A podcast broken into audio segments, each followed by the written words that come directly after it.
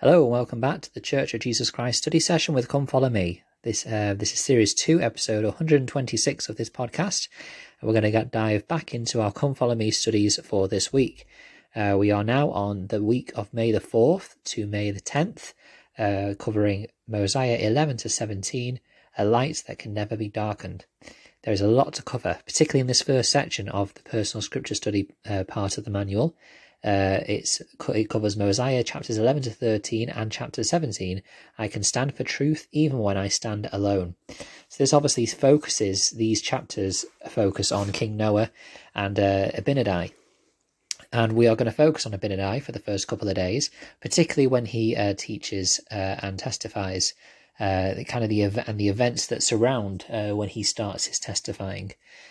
So in Mosiah chapter 11, verses 1 to 19, we get a, a, a bit of context, a bit of background behind who King Noah is, um, the things he does, and the priests that he uh, uh, he kind of appoints as well. Uh, he talks about kind of the he talks about the sin, talks about uh, how he doesn't follow the commandments, the tax, the, the the grievous taxes that he uh, puts on his people, the priests that he consecrated, uh, in place of the ones by his father who were prideful. Uh, it talks about the buildings, the, the, the building projects that he uh, funds from these taxes, the palace, the tower at the temple, and the seats where they can literally just lay themselves and their arms on these um, these seats. Uh, and so basically, it paints a very vivid picture of the things that King Noah gets himself into and what he decides to do, which are against kind of the uh, which are against the um, views of the Lord. But in verse 19, it's interesting because I think that it's in this verse that we really get the tipping point. The Lamanites have just attacked, and King Noah and his people fight them off.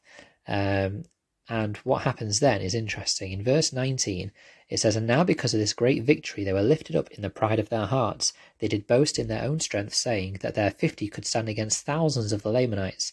And thus they did boast, and did delight in blood, and the shedding of blood of their brethren, and this because of the wickedness of their king and priests. It's interesting that at this stage, it's then that Abinadi is appointed by the Lord to go forth among them. It's interesting that it's only at this point that um, the, the stage is set where the, the Lord feels that it's necessary to send Abinadi, not up, but not when the tax was laid, not when the buildings were being built, not when the um, unrighteous uh, behavior of the king and the priests, but it's at this stage that the people have become so wicked because of the king and the priests that they become so prideful that they believe that it's all down to their own strength that then Abinadi is sent among the people. Um, that this wickedness has gone um, and has kind of spread and has grown in strength over that time so much that it, he feels that it's necessary. Uh, Brant Gardner said this about this uh, this section quote Mormon is painting a picture of a people in apostasy from which they will be called to repentance by Abinadi. The setup necessitates our understanding of the fallen nature of Noah and his people. Their sins include the pride of their hearts. They achieved a victory but ascribe it to their own strength and forget their God. Even worse, they did, they did delight in blood and the shedding of the blood of their brethren. So it's at this stage that Abinadi is sent among the people. Uh, and Abinadi is obviously uh, one of those memorable uh, characters within the Book of Mormon. Uh, Robert J. Matthews said this quote, The Nephite prophet Abinadi holds a singular place in the Book of Mormon. He is the first Nephite of whom we have record to die as a martyr. His doctrinal teachings are some of the most valuable in the Book of Mormon, clarifying the purpose of the law of Moses, identifying who the Redeemer would be, and declaring some facts about the res- resurrection not previously mentioned in the Book of Mormon.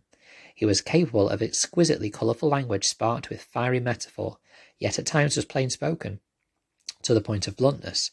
So far as we know, he converted but one man, Alma. And we'll talk about the importance of that one man later.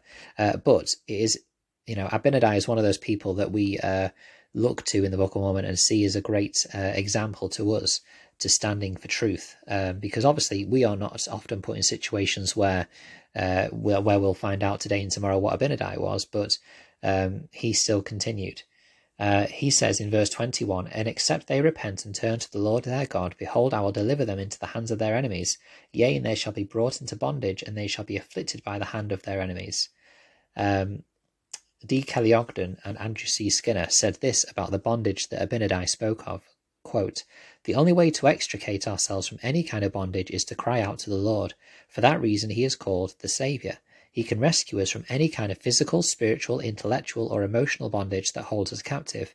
But note, if we are, but not if we are rebellious. We have to be quick to observe his light before he will, will be quick to respond to our plight. Close quote.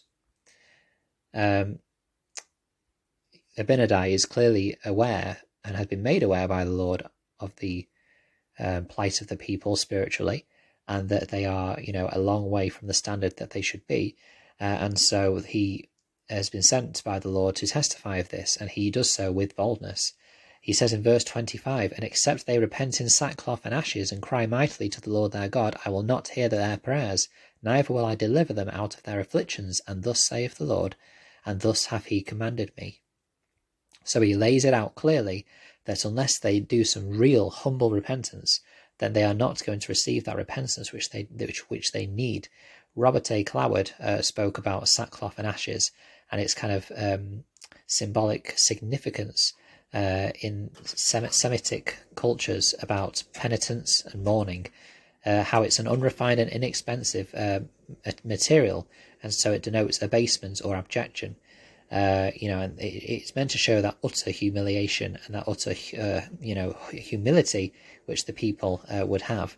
And so it's clear here that you know we we sometimes I think I mean I I kind of look at this phrase sackcloth and ashes and just don't really understand the significance of it. But the fact that Abinadi has gone among the people and said that unless they repent in sackcloth and ashes, and let's remember, we don't see that very often in the Book of Mormon. We, we see often the need to repent, but not repent with sackcloth and ashes. And so that indicates how far the people have gone and what they need to do to be able to return back to their Father in heaven um, through their Saviour.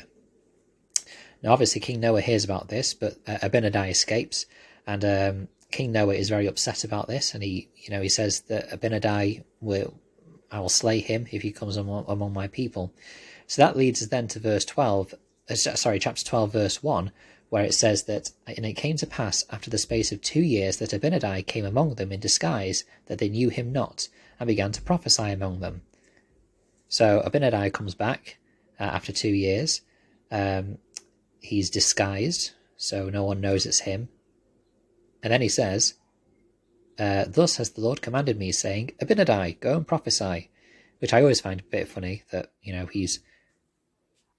I mean, there are a number of um, potential reasons for this. I guess the most likely and the most practical reason uh, is that, you know, uh, it has been two years, so it's been quite a while, but the people will possibly remember Abinadi, and the king will have ordered his guard to keep an eye out for Abinadi and not allow him into the city or put some forth some sort of uh, punishment if he comes back.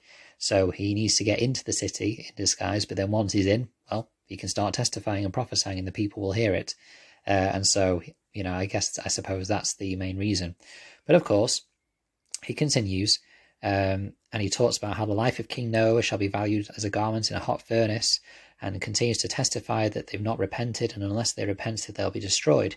The people are angry. They take him before the king, um, and the priests do their start to do their work. Um, and they say, and in verse thirteen and fourteen, um, and now, O king, what great evil hast thou done, or what great sins have, have thy people committed, that we should be condemned of God or judged of this man? And now, O king, behold, we are guiltless, and thou, O king, hast not sinned. Therefore, this man has lied concerning you, and he has prophesied in vain. Um, so clearly, you know, they're not really aware of the things they're doing, which are of uh, significance. And in verse uh, 17, uh, it says, And it came to pass that King Noah caused that Abinadi should be cast into prison, and he commanded that the priests should gather themselves together, that he might hold a council with them, w- what he should do with him. It's interesting that the priests have such uh, power and jurisdiction uh, Todd R. Kerr said this about uh, this point quote, that Noah shared jurisdiction with his priests is not surprising given the limited judicial role kings played in ancient Israel. Israel's king seldom participated in everyday judicial matters. Similarly, King Noah participated in a Abinadi's trial, probably because the case arose in the capital capital city and involved charges of lying against the king and his household. Because the claims against Abinadi also involved priestly matters, the charge of false prophecy against the people, King Noah could not adjudicate the case without, without respecting the jurisdiction of his priests. So again, this falls in line very much with uh, the kind of judicial systems and the relationship between the king and the priests in ancient Israel and uh, ancient Israelite cultures. And of course, this people who came from ancient Israel will be very familiar with those uh, cultures and will very likely have had some, some, some traditions from that area. So we'll pause it there uh, as Abinadi stands before King Noah and his priests uh, on the next uh, after three days, and um, we'll talk about a few more matters there. Thank you for listening. I hope you've enjoyed it. If there's anything you've been studying, please share it at Matt S. Roberts 90 on Twitter, or you can email ldsstudysession at gmail.com. Thank you for your time, and until we meet again.